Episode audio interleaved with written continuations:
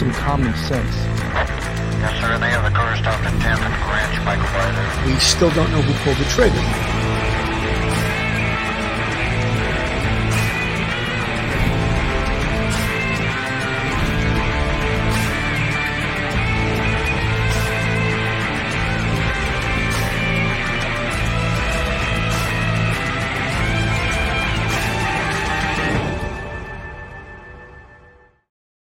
Hello, everyone, and welcome to Police Off the Cuff Real Crime Stories. I'm your host, retired NYPD Sergeant Bill Cannon, a 27 year veteran of the NYPD. Folks, so much more is happening in this investigation since the initial arrest. The scope of the investigation is expanding to other areas, other areas of the country, of course, other states, New Jersey, um, South Carolina, Las Vegas, Nevada. So this case is far from far from over. I mean, we we spoke about how the investigation has to clock Mr. Humerman and his lifestyle and his history on this planet, actually, going back probably to high school the investigators figuring out who is he? Where has he been? Who has he interacted with? And they're finding out a lot of different things as they search, as they comb through his home. Apparently, uh, the medical examiner's office had, be ba- had been back in his home again uh, just yesterday. What that usually means is that they are recovering some biological evidence that they need to process. Go look, this could be going back 10 years. So crime scene technicians that do this type of work, they know what to look for. They have chemicals that can make biological material appear. And that, I believe, is one of the things they're doing here. Uh, they're leaving no stone unturned in this case and every day, we're hearing about potentially new evidentiary material. Potentially, where was Rick Humerman? We're hearing that he had, he has a home in South Carolina. So naturally, the investigators must bring their investigation down to South Carolina. There's some suspicious cases in the area of Atlantic City New Jersey that fits his. Remember, we spoke about modus operandi that fits his method of operation. They're going to have to comb everywhere else, including, of course, the cases we have, which which brought this case, the Gilgo Beach cases of uh, Maureen Brainerd Barnes, Melissa Barthelemy, Megan Waterman, and Amber Costello. Now we know that right now even though they call it the Gilgo Four, they were only able to successfully indict Rex for three of them. And they expect an indictment on the fourth one in regards to Maureen Brainerd Barnes rather soon, sooner than later. They're working on evidence, but they're not going to, pardon the expression, pull a trigger on the, an arrest until they have the proper information uh, that'll that'll give them uh, enough to get a grand jury indictment. So that's what they're they're working on. The, simultaneously, of course, detectives are canvassing the neighborhood, interviewing friends. Does he have any friends? Family members, tracking where he's been. It's a painstaking process. Nothing in investigation happens quickly. Nothing happens fast. And the thing, the good thing about right now is that guess who time is on the side of right now? Yes, the investigators. It wasn't always until they arrested him and put him in jail right now where he can't hurt anyone else. The concern was always there that, you know, something we better pull the trigger on this arrest because he's out there and his apparent behavior is very apparent to us. And we can't take the chance of leaving him out there where he could possibly recommit recommit another crime, another murder. So that's one of the reasons, of course, and the fact that according to District Attorney Tierney, they were very concerned with the fact that there could be a leak and he could find out about the investigation and flee the jurisdiction and go somewhere where they couldn't find him. So those were some of the concerns of why they wanted to make the arrest when they did make the arrest.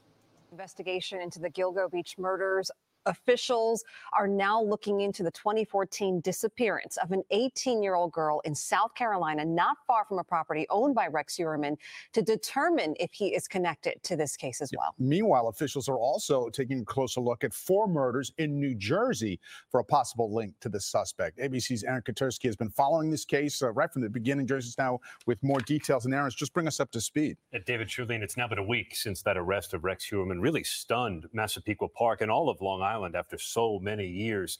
But the search for answers and evidence is now far from over. An investigation that began on the beach on Long Island is now nationwide. Police in Rock Hill, South Carolina, trying to determine if alleged serial killer Rex Heuermann could be connected to the 2014 disappearance of Aaliyah Bell. The 18 year old vanished about 20 miles from where Heuermann owned these vacant lots. It's kind of scary because I live on this street. He kind of stays to himself. He, I'd see him come up down the road. He'd throw his finger up and wave. In New Jersey, authorities probing possible links between Heuermann and the 2006 unsolved killings of four women working as prostitutes near Atlantic City. Their bodies were found in a watery ditch along Black Horse Pike.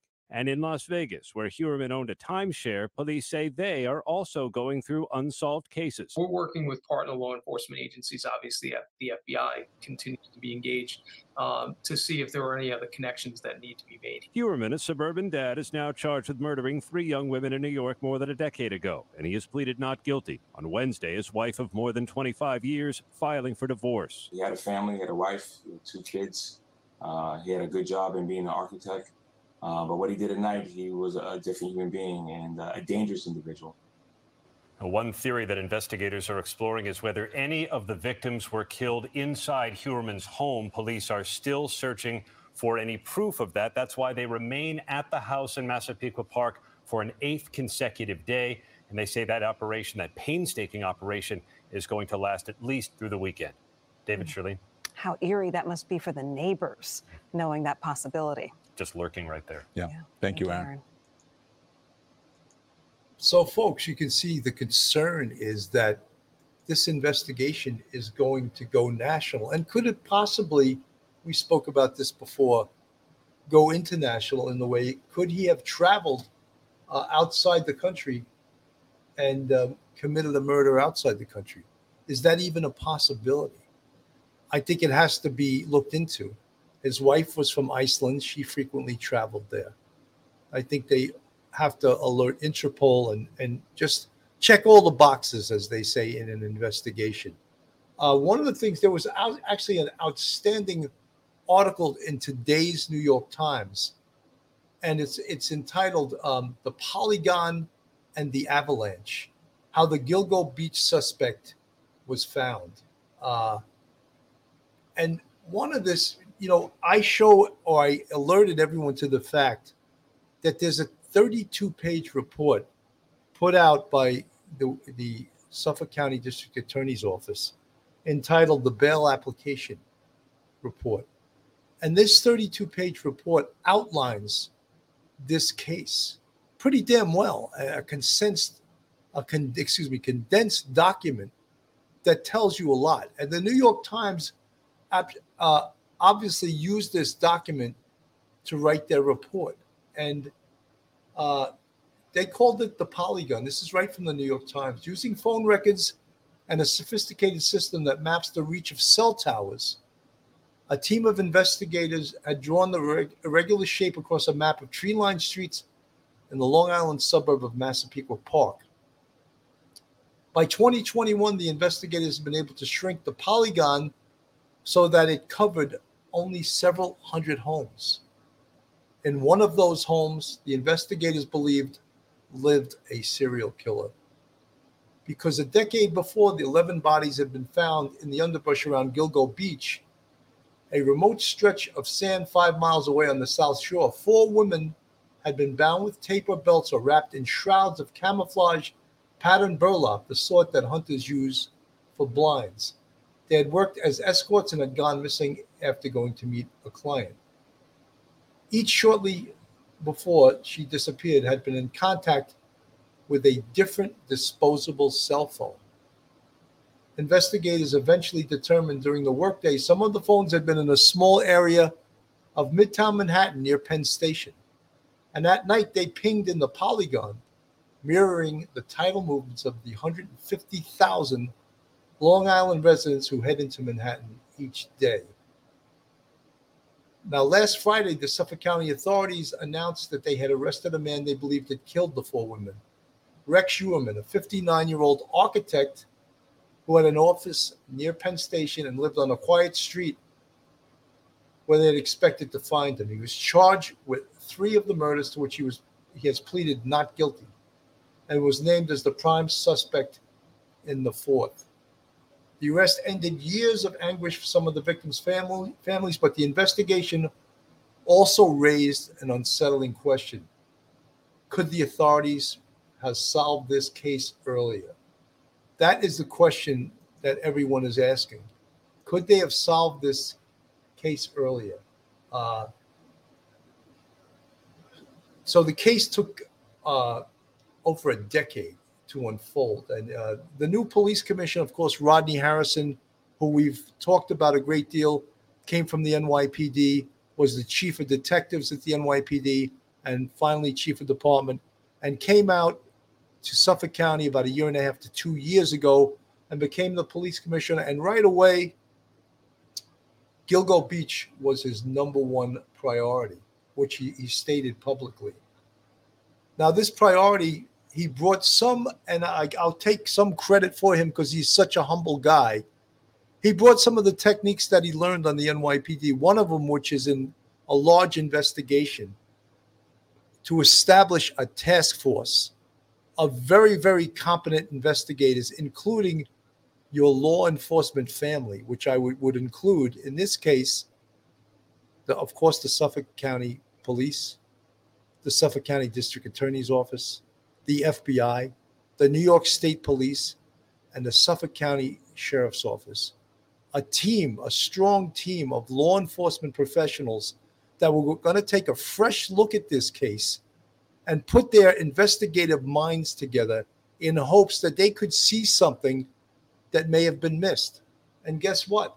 Lo and behold, investigators had missed something. Now, not criticizing previous investigators because hindsight is always 2020. We could look at this case now and say, "Oh, how did they miss this? This was staring them right in the face." However, folks, many of the things that became available in 2021 uh, and 2022, i.e., technology, better ways to process DNA.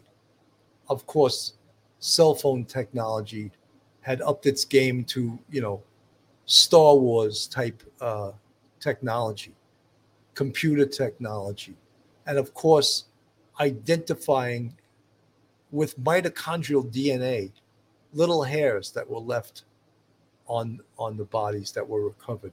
That happened to be over 10 years old this evidence. So making sure that it was stored it was stored properly and processed and invoiced properly uh, these are all of the things that um, that were so concerning in this case. Um, of course, the case that now we can look at and say, how did they overlook look at uh, overlook this case? Was the case of Amber Costello, and if you have the bail application report, it's on page seven, and the New York Times quotes right from this uh, this report. The last of the four to disappear was Amber Costello, a 27 year old uh, girl with a chaos tattoo on her neck. And she advertised on Backpage and Craigslist.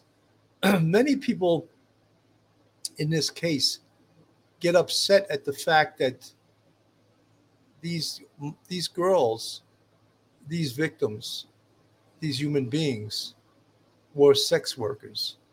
And we would be remiss in our duties as content creators not to say this because it's so important to mention this as per the investigation because that makes something patternable. What do you mean by patternable? Well, these girls were sex workers. That gives them something in common.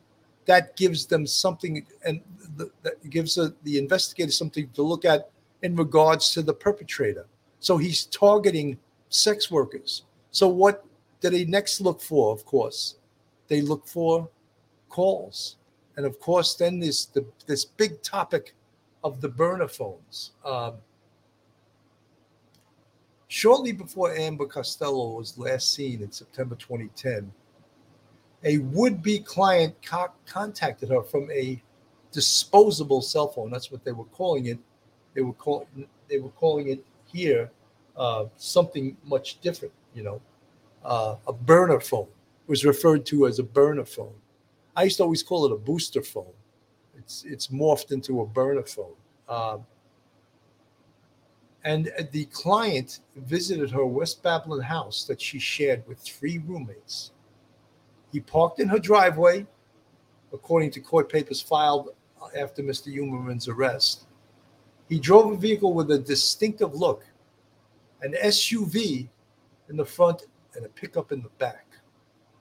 The driver, again, was just as distinctive, described as having bushy hair and being a huge ogre. That was the word they used of a man between six foot four and six foot six and between 280 and 300 pounds. Uh, hulking in his 40s back then. He's 59 now. So he was in his 45 to 46 years old. Um, he had dark hair and 1970s style glasses. A witness described him, of course, as an ogre. But as soon as the would be client paid Miss Costello, a chaotic scene unfolded. A man pretending to be outraged, uh, a boyfriend rushed in, part of a ruse to steal his money, according to the court papers and startled the hulking man, as he's described, fled the house. But a short time thereafter, called on the phone and arranged another date with Miss Costello. Uh, he texted Miss Costello asking for credit for the next time and arranged another meeting. Miss Costello was last seen alive the next night walking out of a home, apparently to meet a man. The description of the vehicle in the driveway, a dark first generation Chevrolet Avalanche, ended up tucked away in the case file, uh, where it languished for years. Natural for everyone to ask well, had they discovered that, would it have taken this long to solve this case? Or was it a confluence of competence, let's say, and putting together this task force that discovered this, and all all of the hands were pointing in the right direction, and they were able to see what now everyone's saying. Oh, it was obvious. Maybe it wasn't so obvious. And again, the big break came in March 2022, right? We're talking about 2010. So this was 12 years later, right? Just weeks after the formation of the task force, an investigator found the witness's description of this Chevrolet Avalanche in the case file. Using a database that can search for vehicles by make and model Without license plate numbers, the investigator found an avalanche linked to Mr. Humerman in 2010, the year Miss Costello went missing. And um, Rodney Harrison, in one of his interviews, gave credit to a female detective from the state police. I don't have her name right now, that she's the one that discovered this. And she's the one that came up with this unbelievable piece of evidence that propelled the case forward. So kudos to her. Again, the person that started this task force really looks like a genius, right? Mr. Heuermann's name never came up in the investigation as a suspect. His physical description matched that of the ogreish man who had rushed out of her house of Costello uh, shortly before she disappeared. He was six foot four, anywhere from six foot four to six foot six, and heavy set. And his office was in the patch of Manhattan identified by the sophisticated cell phone mapping. And he lived in what investigators believe was their serial killer sweet spot, the part of Massapequa Park where they had begun drawing their polygon. The avalanche lead, according to District Attorney Tierney, had been known pretty much from the beginning. And he said he didn't know why investigators did not pursue it. He suggested that perhaps the detail hadn't been deemed credible or had sunk in significance amid what seemed like promising leads. So, folks, this that this whole story today, of course, was was in the New York Times, and we read that, and of course, so many people have said, "Oh, why didn't they move on this? Why didn't they move on this earlier?" And you know, of course, hindsight is always 2020. And I would imagine in this investigation, there's probably, you know, 50 or 60 case folders with voluminous amounts of information, tip logs with voluminous amounts of tips, many stops and starts to an investigation all the time, stops and starts. And we I've said numerous times on this show when you hit a hit a uh, bump in the road during a homicide investigation, you start all over. You re- start reading the case from the very beginning. Last night we had spoken a lot about this investigation also, in that they ha- cannot stop interviewing people, and that is something that is very important in, in this case or in any homicide investigation to keep interviewing people in regards to what occurred. And in doing that, uh, I'm going to play a little video of someone who was on News Nation the other night with um, Chris Cuomo, and she was a former escort that actually had a date with Rex Heuermann.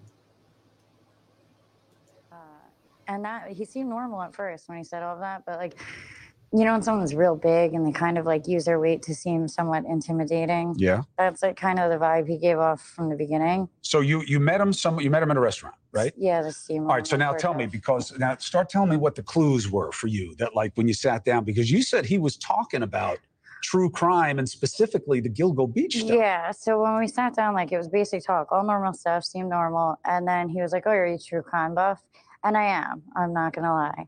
So we got on that subject and we talked about like certain serial killers and little things. And I said, Well, have you heard of the Gilgo Beach murders? And I said, Yeah, everybody from Long Island has. We're all following that case. And then he started like talking about it and he tried to say, like, you know, he and hypotheticals and like what he thought. But it was the way that he was saying it didn't seem like a true crime fan who just wanted to talk about it. Um, help me understand. Like what were you picking up? Like his body language kind of changed and like his eyes were like as if he was in a different place. Like he was picturing it all over again. Like he wasn't like quite it was weird. It, he he almost kind of made the victims like seem like people who didn't matter. How so? I don't know. I feel like he was just like, well, they were all escorts anyway, kind of thing, or like just little things like that. He was saying that to you? Yes. So, all right. So he's saying that. What else were you picking wasn't up on him that you were like, this guy, I got to get out of here? uh, it, the way he talked about it, that was like hundred percent. So it was like he was into it. Did It he seemed like suggested all that it was him?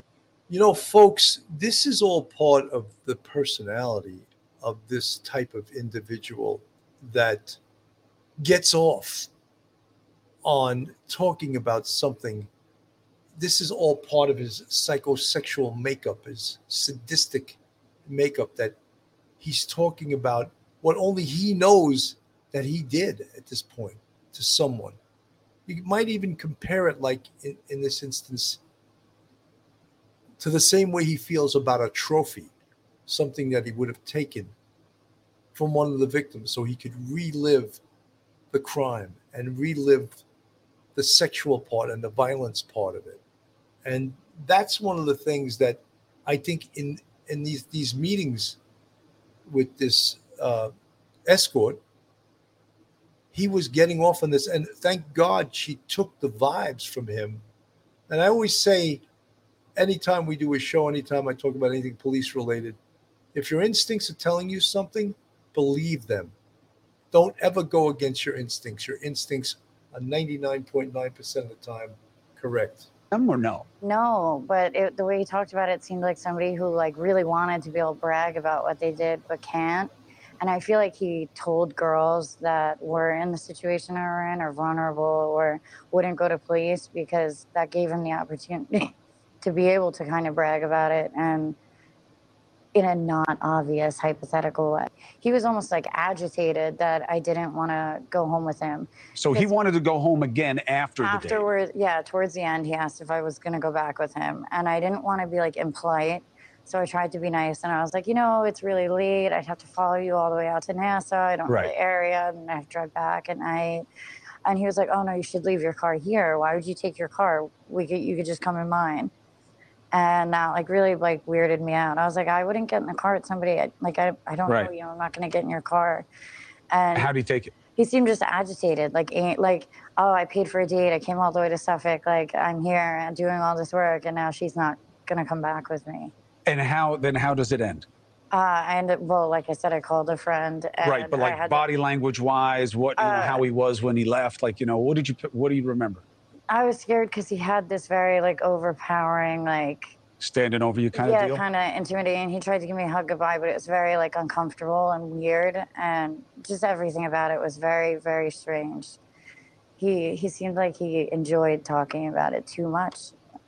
Not like somebody who empathizes with the victims and is following the case Did he seem to be fascinated with like the how or where the bodies were or who he thought did it? Like where did his curiosity take him? yeah he would bring up like uh he brought up the, the bags they were in he Oh, really? yeah And and like how? uh, Like how did he talk called? about him? The camouflage burlap? Yeah, the burlap sacks. He just talked about the burlap sacks and bodies going into burlap, and he he said like, Like how so? What did that mean? Bodies going into um, he's he tried to. I'm not gonna say who. He tried to kind of be like, I said, who do you think it is, hypothetically, and he tried to put the blame on somebody and kind of relate it to the burlap sacks, just to I guess make me feel more comfortable. But I don't think at the time they had even talked about the burlap sacks yet. Did he talk about his appetites? Like, uh, because one of the things that, um, Like what he liked to do. yeah, because one of the things that made the cops think it was time to move on him, because you know they have to do this balancing test. Like, we got to get as much good stuff to have a strong case versus the God forbid if he does it again on our watch. Yeah. And one of the things that really started to concern them was that he was searching more and more, reportedly, for like, you know, like rapey porn, you know, for lack of a, a more sensitive term. Did he come across that way to you? Yeah, he seemed like somebody who was like very rough. He didn't seem like a soft, tender kind of person in any way. Did he talk about it that way in terms of what's he into or no? No, because like people are very uh, discreet on when they talk about it beforehand. Usually it's in person, but I was so weirded out. I had no intention of that happening Mhm. anyway. So like I didn't even breach the subject. I, I wanted out right after he talked about the Gilgo. Mm. Do you remember anything that he said else about the murders or why he was interested in them or Uh, whether he thought there were more or anything like that? I remember him mentioning the total, the, uh, 10. He said, like, isn't there 10 people? And I remember him mentioning a girl from Jersey. He said, he said, oh, there's that girl from Jersey. They're wondering if it's connected. He's like, I think it is. Hey, thank you for watching.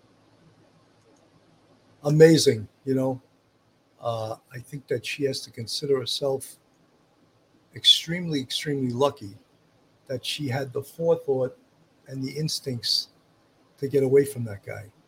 I mean, there's no doubt in my mind she would have been a victim, you know. uh, just crazy. Folks, this is Police Off the Cuff Real Crime Stories. If you like real crime, true crime from a police perspective, then you're in the right place. And if you're not subscribed to us, go on our YouTube, hit that subscribe button, give us a thumbs up. And if you want to uh, support us financially, we have a Patreon with three different levels, and we also have a YouTube channel memberships. And you see the folks that are in the um, the green font; they're part of our YouTube friends, our YouTube family, and they uh, support us. They're our friends, our subscribers, and we really appreciate them. And you, uh, Police Off the Cuff Real Crime Stories, we're growing, guys.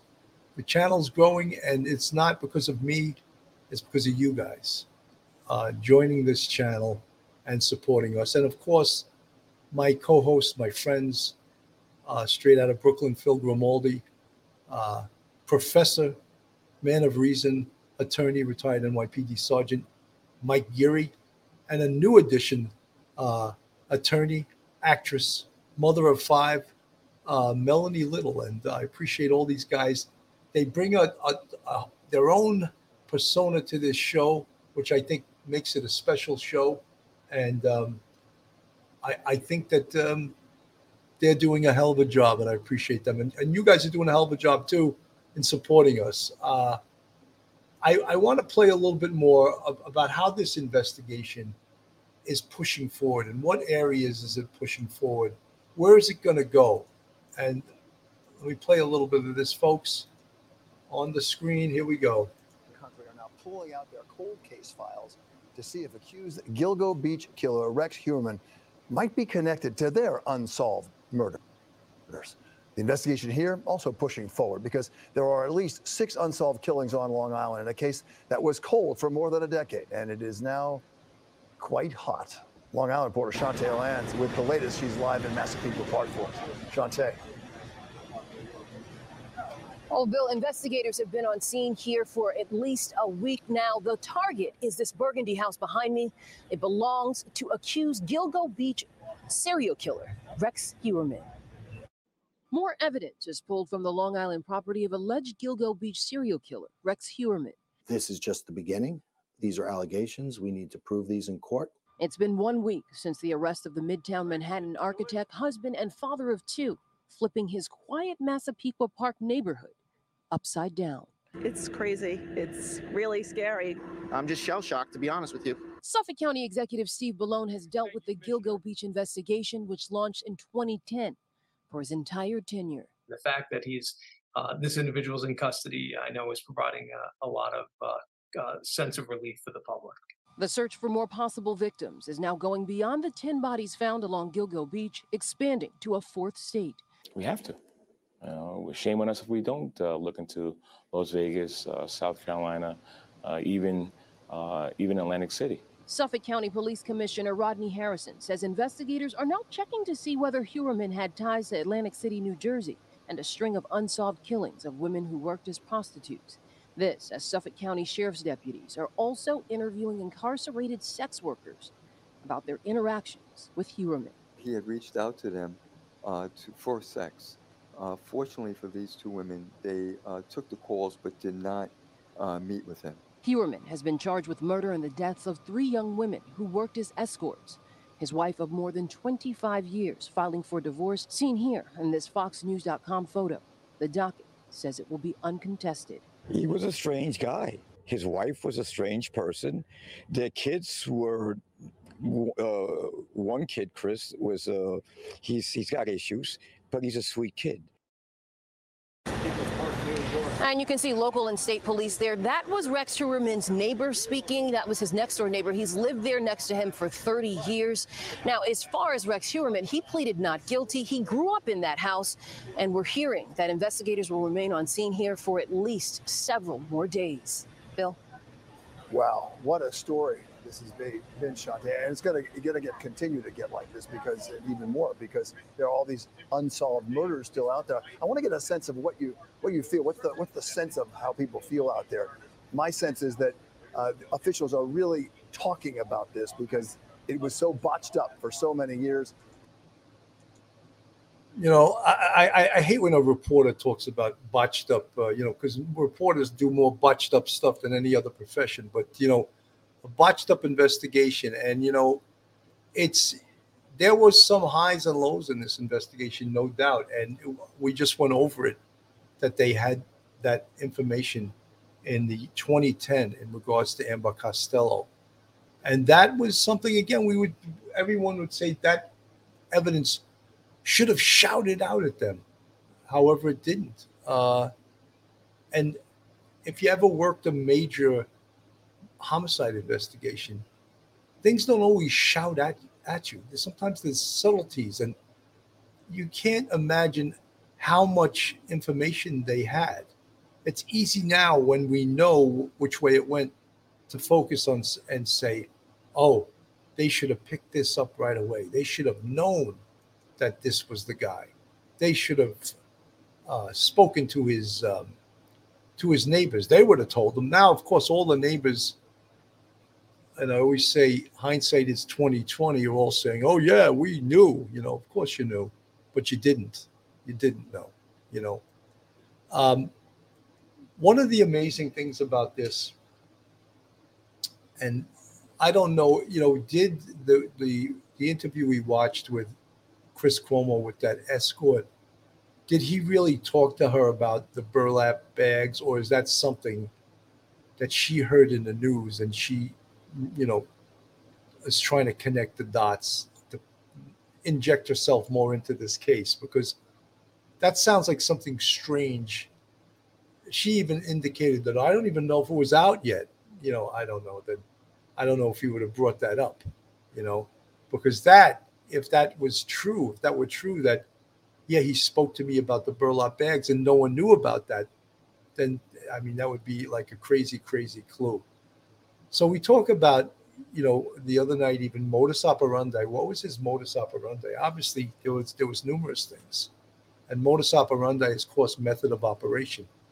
And one of the things, of course, and people actually get upset that he was targeting um, escorts sex workers, if you will. And people once one person in the chat said, "Why do you have to mention that?" Because it's important in the investigation to mention that, as per the personality of the potential killer. Why is he targeting sex workers, escorts? Go back in history. Jack the Ripper in London. Who was he targeting? Back then, they called them prostitutes. Now they call them sex workers or escorts. Back then they were streetwalkers. It goes back. And one of the reasons that killers and criminals of all types target sex workers is because they're a vulnerable population. Just based on what they're doing, the profession they chose makes them vulnerable, makes them an easy target. So I, I just, I can't, um, you know, this is true crime. I, we can't clean it up and make it PG. You know, this is R-rated stuff. You know, and uh, it sometimes baffles me when someone says, "Oh, why do you have to do?" Well, because this is reality. This is this is big boy, big girl stuff. You know, and if you can't handle that, why are you watching us? You know, this is real crime. That's why this show is called Police Off the Cuff, Real Crime Stories, because it is real crime we're discussing real crime, you know. And um, folks, I know that most of you, uh, that's one of the reasons you like real crime because it is realistic. And from our perspective, from a law enforcement perspective, from folks that actually did this work, I think that we can't soften it up. We can't pour sugar on top. This stuff is gritty. This stuff is dirty. This stuff is ugly you know, and we can use euphemisms and we could soften up the language, but in reality, this this story is about a serial killer. You know, it's about a serial killer that we're still learning so much about. You know, and ultimately, what this story is about, what this case is about, is the victims and the families of the victims that now will have a good idea who this monster is that killed their loved one. And I'll use that language, you know, I'll use that language. And again, people may say, oh, he's innocent to proven guilty. Yes, that's correct. He is innocent to proven guilty. But when you have the type of evidence that they have in this, um, could a good defense attorney uh, defeat this evidence? Um, personally, I doubt it. I doubt it. I don't care if you get the dream team uh, DNA evidence, the um, the cell phone evidence that they have in this case, the technology that they have in this case, and the fact that they're not done with this investigation. This investigation is continuing. And just think, folks, and I'm going to go, I'll go over the evidence a little bit here. Uh, his wife's DNA was found on three of the victims' bodies as per her hair. Some people would ask, oh, does that mean the wife's involved? No, it doesn't mean that. What it means is that Rex, the perpetrator, A, there's two ways the hair could have got there. He brought the victims to his home. There's one way it could have gotten there. Or B, he had the hair on his body. And or C, on the, the burlap bags. And because the burlap bags were in the house, and because Rex was in the house and his wife is in the house, that's called transfer evidence. So Rex could have transferred his wife's hair to those burlap bags to the tape that he taped the victims up with, and he could have transferred the hair there. So for you folks that say, does that mean because the wife's hair was found on the bodies, does that mean she's involved? No. That's I just explained to you. It's called transfer evidence. All right. And even a lot of times we try to be a little educational on the show because myself and Mike Geary of Mike Geary's a current college professor. I was a college professor. I taught criminal justice for 10 and a half years. Uh, Charisma, thank you for the $2 super sticker justice for the victims and their families 100% and that's what we're hoping for and i always quote the book practical homicide investigation by Vernon Geberth a former nypd lieutenant squad commander saying in the forward of that book we work for god we're trying to get closure for people that have no power anymore because they're deceased we're trying to get closure for their families, their friends, their loved ones. So that in practical homicide investigation, we work for God.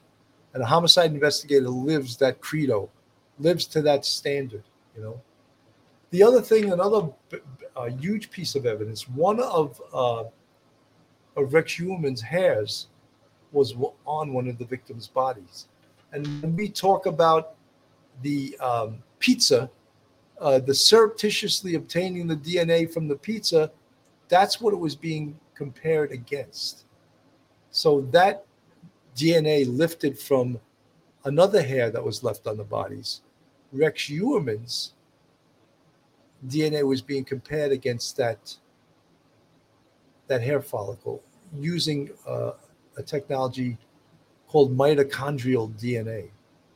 And because DNA science has advanced by leaps and bounds in the last 10, 15, 20 years. It's they were able to scientifically connect him to these crimes. Scientifically. And I frequently say all the time on this show investigation is an art and a science. And when you put the art of investigation and the science of investigation together, it's a powerful force. Fuzzy Doxy, thank you so much for the 999 super sticker. Thanks, Bill, for keeping us up to date. You bet. And you know something, Fuzzy Doxy? Not only am I keeping you up to date, but I'm keeping me up to date because as someone that does true crime all the time, this case is fascinating. It's a fascinating case. Many people didn't believe it was going to end like this. And of course, it's not over. But many people hypothesized and theorized something else was going to happen. Someone else did this. This wasn't going to happen like this. And again, this closure or this getting an arrest in this case was nothing less than spectacular when they put all the pieces together of the cell phone technology, um, the physical evidence, and uh, this Chevrolet Avalanche that was sitting in the case folder. His home. We're learning that Rex Heuermann's home, the potentiality that um, that there may have been that he may have killed, he may have brought the victims to that house. Again, we don't know that for sure because they haven't released that yet, but that is a distinct possibility, right?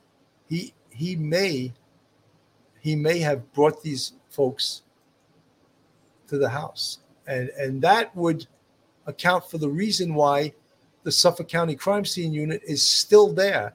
And apparently yesterday a wagon from the medical examiner's office came to the house. That's indicative of potentially the recovery of biological evidence arrested in the Gilgo Beach murders. Today, investigators were spotted outside Rex Heuermann's Midtown office for a second day. That's where he worked as an architect. We're also learning more about Heuermann's finances. Nassau County records show he owed more than $425,000 in taxes he failed to pay, and he filed several lawsuits accusing drivers of hurting him in car accidents. Three of those cases were settled or discontinued. Tonight, as CBS 2's Bradley Blackburn reports, Heuermann is behind bars, accused in a string of killings. Rex, did you do it? 59 year old Rex Heuermann was escorted by police Friday, an imposing Manhattan architect and married father who is now an accused serial killer. Rex Heuermann is a demon that walks among us. He is charged with murdering three women and is the prime suspect in the death of another victim all sex workers whose bodies were found wrapped in burlap near the ocean. They were first discovered in 2010. Heuermann was arrested outside his New York City office, where police were seen removing at least four computers. And outside his home in Massapequa, across the bay from where the victims were found, people who know him expressed shock. A very quiet, dark, um, kept to himself, and um, extremely intelligent. The search has gone on for years until police tied him to a pickup truck seen when one of the victims disappeared.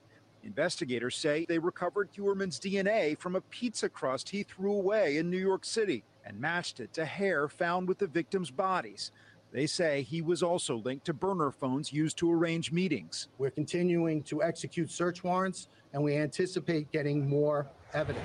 In all, police have recovered the remains of 11 people near Gilgo Beach. Family members have waited for answers. I'm grateful that today is happening, and I'm hopeful for the future. Heuermann pleaded not guilty at his arraignment. He will be held without bond and is scheduled back in court August 1st. You know, folks, one of the things also is that families that um, are waiting to see if, in fact, he can be connected to the murder of their loved one, specifically Shannan Gilbert. And she disappeared uh, at Gilgo also. And that was one of the reasons they were searching th- these areas because Shannan Gilbert went missing. And she was also uh, a sex worker. So you ask, like, people ask the commonality. Why is that? Well, look, they're all sex workers. Don't you think that's important? As per this investigation to know that? 100% uh, it's so, it's so so important. And uh, up on the screen now is a picture of uh, of Shannan Gilbert. Also one of the victims in this case can we attribute her death to Rex Heuermann at this point I don't think we're able to. They're calling uh, of course the Gilgo 4 uh, and referring to the the four that are on the screen right now: Maureen Brainerd Barnes, Melissa Barthelemy, Amberlynn Costello, and Megan Waterman. So they haven't been able to connect to all of these, and that's one of the things that um, that we're talking about in this case is that the investigation is by no means by no means over in this case because it's it's spreading out to to other other states, other localities? Uh, is the possibility there that, that he did some of these other cases in these other localities? You bet, you bet there is, and and that's why this case will won't be over until the, the police say it's over, and until they've crossed all the T's, dotted all their I's, and investigated every last potential serial case that he could have been involved in that matches his MO, that matches his signature, and exhaust all investigative resources before they before they cl- even consider closing this case. Investigators announced bombshell news last week. A suspect in the Gilgo Beach murders case is now finally in custody. Rex Heuermann is a demon that walks among us, a predator that ruined families. Now, recently released court records reveal shocking details about the alleged Long Island serial killer, Rex Heuermann. Those include a disturbing online search history that showed the 59 year old architect closely followed the Gilgo murders case from his home in Massapequa Park. Heuermann also stalked his victims and their families and sought out violent sex videos online. Documents detail his meticulous planning and timelines to commit the murders when his wife was out of town and his strange need to maintain harassing contact with victims' families after he murdered their loved ones. Um, you know, I'm standing here with uh, my law enforcement partners in the Gilgo Task Force uh, to announce uh, the indictment of defendant Rex Andrew Heuermann, 59 years of age. Rex Heuermann. I'm an architect. I'm an architectural consultant. I'm a troubleshooter. Born and raised on Long Island. Officials claim Heuermann is responsible for at least three murders that plagued the Long Island community starting back in 2010. Since then, 11 sets of remains have been recovered in the secluded Gilgo Beach area of Suffolk County, New York. Uh, these young women went missing between July of 2007 and September of 2010. They were found in uh, December of 2010 by the Suffolk County Police Department, and then there was nothing, absolutely nothing. For their for the next 13 years, their cases went unsolved until today. In early 2022, officials say a new Gilgo Beach task force comprised of Suffolk County Police Department, the Suffolk County Sheriff's Office, New York State Police, and the FBI was established. Just weeks later, investigators narrowed in on Heuermann as the prime suspect. We took analysts, we took detective investigators, and they worked on a daily basis with other talented investigators from all of the agencies here. Um, and uh, we started that in February 1st, 2022. Six weeks later, on March 14th, 2022, the name Rex Heuermann was first mentioned as a suspect uh, in the Gilgo case. For more than a year, investigators kept watch on Heuermann, during which time they used more than 300 subpoenas, search warrants, and other legal processes to collect evidence in the case. Throughout it all, officials believe Heuermann was closely monitoring the Gilgo Beach investigation. Between March 2022 and just last month, Heuermann made more than 200 internet searches related to the Gilgo Beach investigation, looking up, quote, why could law enforcement not trace the calls made by the Long Island serial killer? And why hasn't the Long Island serial killer been caught? On top of that, court documents show Heuermann's home IP address followed the Suffolk County Police Department's Gilgo News website for updates on the investigation. That's why officials opted for grand jury proceedings in his case. The grand jury has two things it has power, it has reach. You can obtain documents, you could interview witnesses. The other thing that the grand jury has, the grand jury has secrecy. No one knows what you do when you operate a grand jury proceeding. And we knew that when we were investigating this case and when we dealt with the media or whatever it was we were doing, um, we were we were playing uh, before a party of one because we knew uh, the person responsible for these murders would be looking at us. So we were very careful uh, how we, we, we handled the investigation. We maintained the integrity of the investigation. Uh, most important, most importantly of all, we maintained the secrecy uh, of that investigation. And I think that's, uh, that's paid dividends uh, as we've seen today. Folks, amazing job by everyone involved, including uh, that district attorney, uh, Tierney. Uh, 300 subpoenas. How many warrants? Uh, you know, everything is done by the book. Cross your T's, dot your I's, make sure everything is done legally and above board. And that's what I believe they did in this case. And they're not finished. This case, again, I speak about all the time when we talk about investigation connect the dots. That's what they're doing in this case. They're connecting the dots. They're seeing, they're going to wherever this case takes them. If it takes them overseas, takes them to New Jersey, takes them to Nevada, takes them to South Carolina, wherever they have his potentiality. And you know, we talk about the CODIS, the combined DNA index system run by the FBI. His DNA is in there now. Now, the methodology whereby you don't, I don't know how competent it is that if there's a case in New Jersey, does it automatically go to? It's supposed to, but you know, there's been mistakes made in the past. But now his DNA is in CODIS, the combined DNA index system run by the FBI. So any serial or any murders in the in this um, country that his DNA could pop up in, absolutely, and, and, and that and that's an amazing thing. Um, we can't ignore in this case the big evidence, of course, which was cell phone evidence, the cell phone uh, burner phones, and how they played such a huge part in this. In addition to, he took two cell phones belonging to the victims.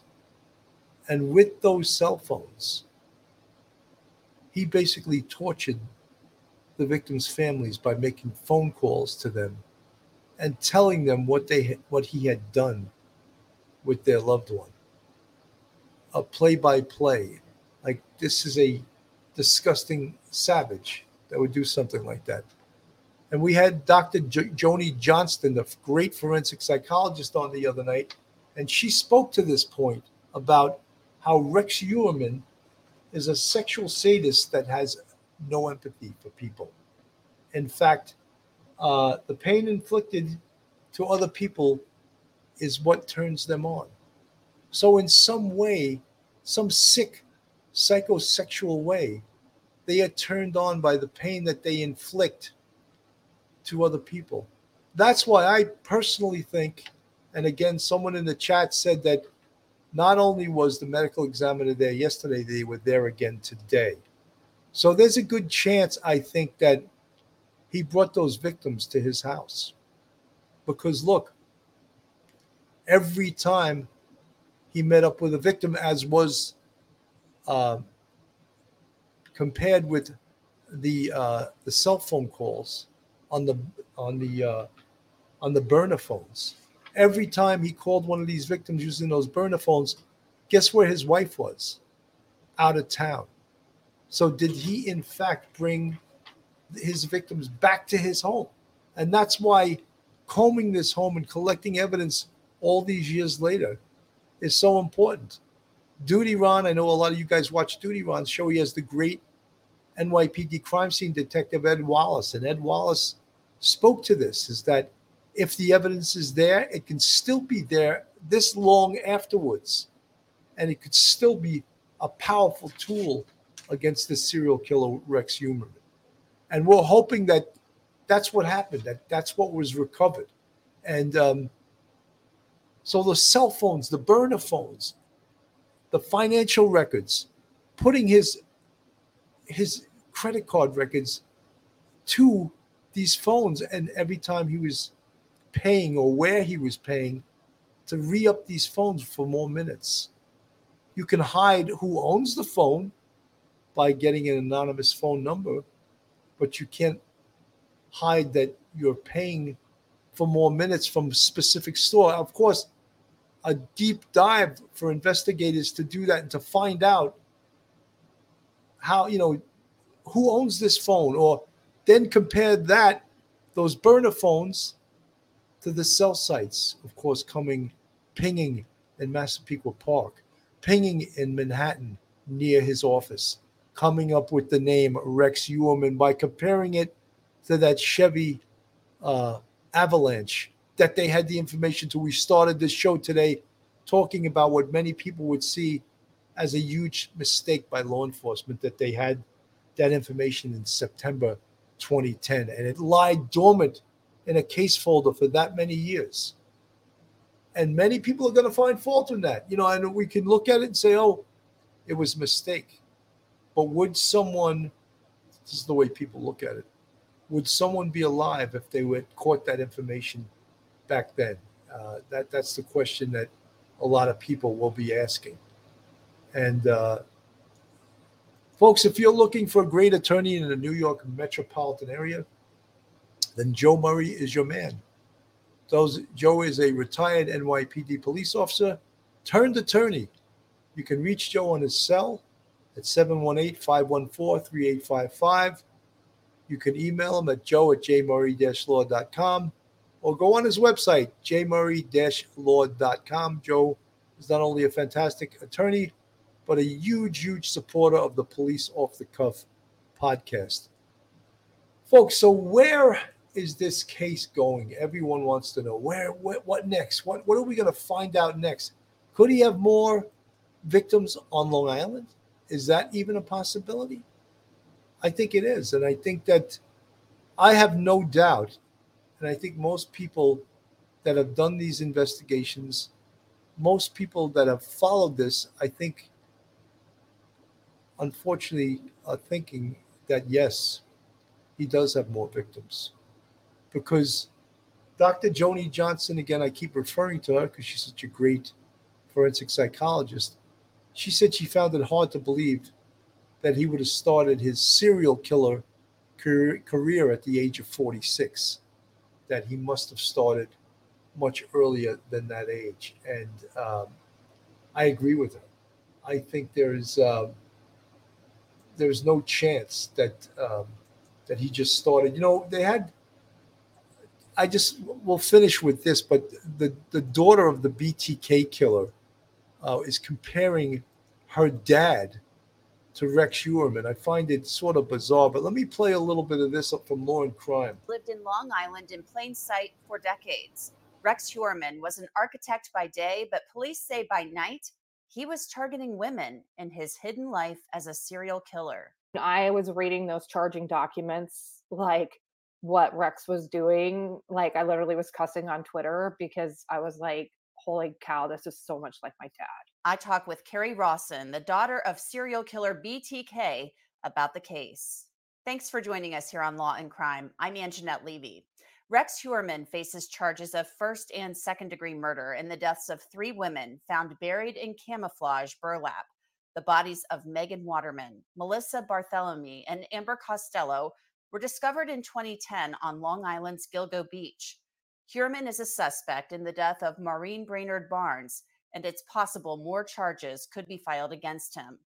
Heuermann lived in Massapequa Park on Long Island, traveling into the city each day to work at his Manhattan firm as an architect. He entered a not guilty plea to the charges, and he's innocent until proven guilty. But his arrest has drawn comparisons to Dennis Rader, the BTK serial killer who was arrested in 2005 in Kansas and later confessed to killing 10 people. Rader went to work every day and attended church. He had a family, just like Rex Heuermann. I spoke with Rader's daughter, Kerri Rawson, who's an author and an advocate for victims about the Gilgo Beach case. Kerri, when you heard there had been an arrest in the Gilgo Beach case, what went through your mind? So you're glad to hear there's been an arrest. And then instantly I was like, is there a family? And did he have a family? And so then when you're hearing, you know, that, you know, Rex has a wife and kids, you're just instantly like, from my reality, just torn apart. But again, it's just like it hits all over again. Um, like it's like here we are on another Friday. It's 18 years later here's another family going through what, what ours is. And it's like, has anything really changed in culture in 20 years? No.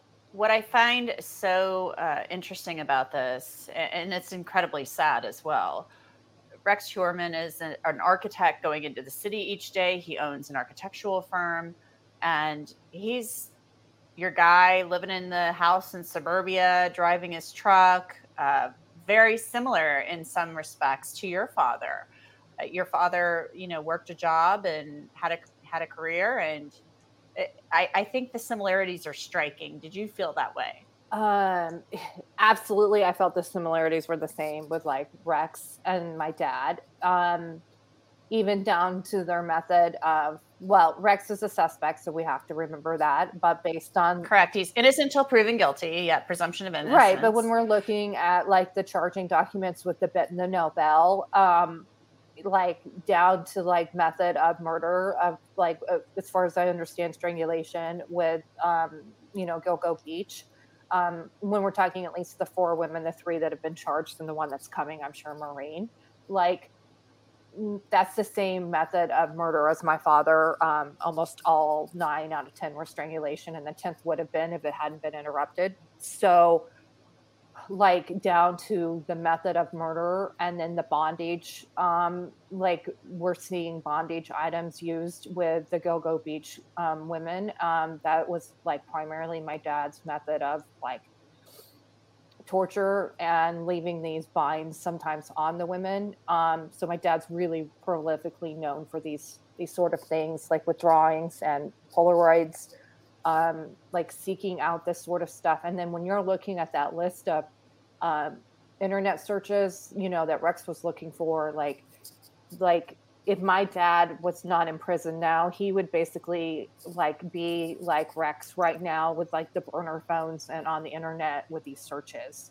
So the differences are though that my father um, trolled and stalked like unknown people to him and then he sometimes didn't even know their name until after they were in the news as being murdered um, rex is um, as far as we know focusing on sex workers and so there, there is a difference of how he communicated and picked his victims um, like narrowed down on him but like when i was reading those charging documents like what Rex was doing. Like I literally was cussing on Twitter because I was like, holy cow, this is so much like my dad.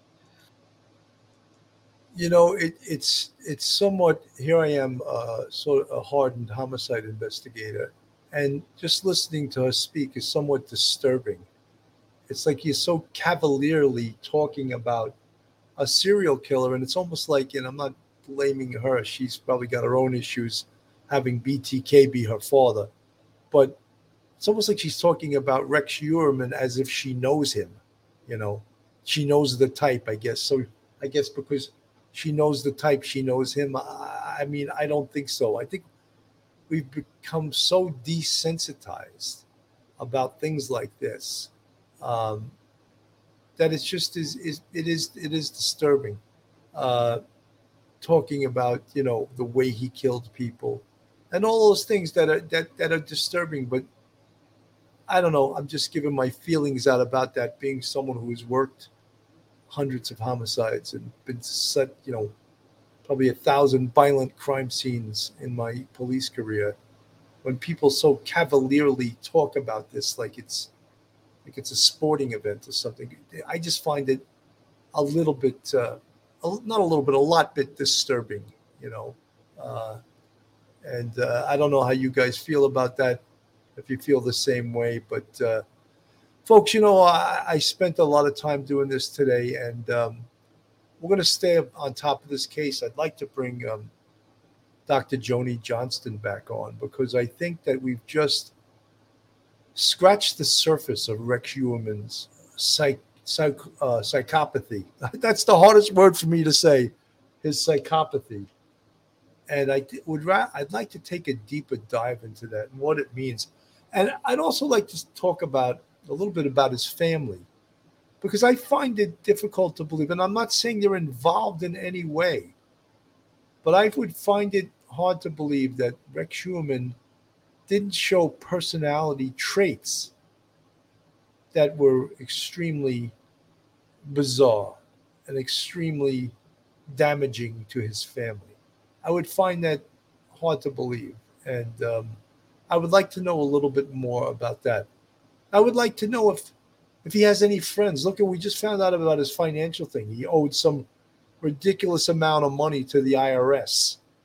I mean, what does that say about him? I said that last night to Melanie, and she said, means he doesn't didn't pay his taxes. Duh. I know that, Melanie. I'm saying, what does it say about who he is? That he has this job, but he doesn't pay his taxes. And you know, where is he when he when he comes home? Where is he at night? Is he always trolling at nighttime? He's probably, you know, if he's doing all these things, he's not a homebody. You know, he's not home by the fireplace, you know, watching football games or watching Netflix with his family. I think he's out there. And uh, these are some of the questions. I also want to have Bobby Chacon come on, uh, the FBI agent, fantastic FBI agent that I was supposed to have on the other night, uh, but he had a family a family problem and couldn't make it. Lou Morocco, Lou, thank you so much for the $25 super sticker. Very much appreciated all you guys that support the Police Off the Cuff uh, show and all you folks with the green font. Uh, Lieutenant Peter Pranzo. Agree, Bill. Someone new, neighbor, friends, co-workers, family. I just can't believe, Lieutenant Pete, that his behavior day to day was normal when you're doing this in your off hours, or th- is this your hobby? I can't believe that there's not other parts of your personality that show that you are doing something sinister like this. And um, yeah, I think we have to keep following this and taking a, a deep dive into who he is. And I know there's probably uh, profilers and uh, forensic, patho- you know, forensic psychologists and people who read serial killer personalities like this. And I do think it's fascinating, and we're going to stay with this case and take a deeper dive. Folks, again, thank you so much. This is a police off the cuff, real crime stories. And I'm so um, happy that you guys are supporting us. I'm Bill Cannon. Uh, I want you guys to have a wonderful weekend. God bless, and, and we'll talk real soon. One episode just.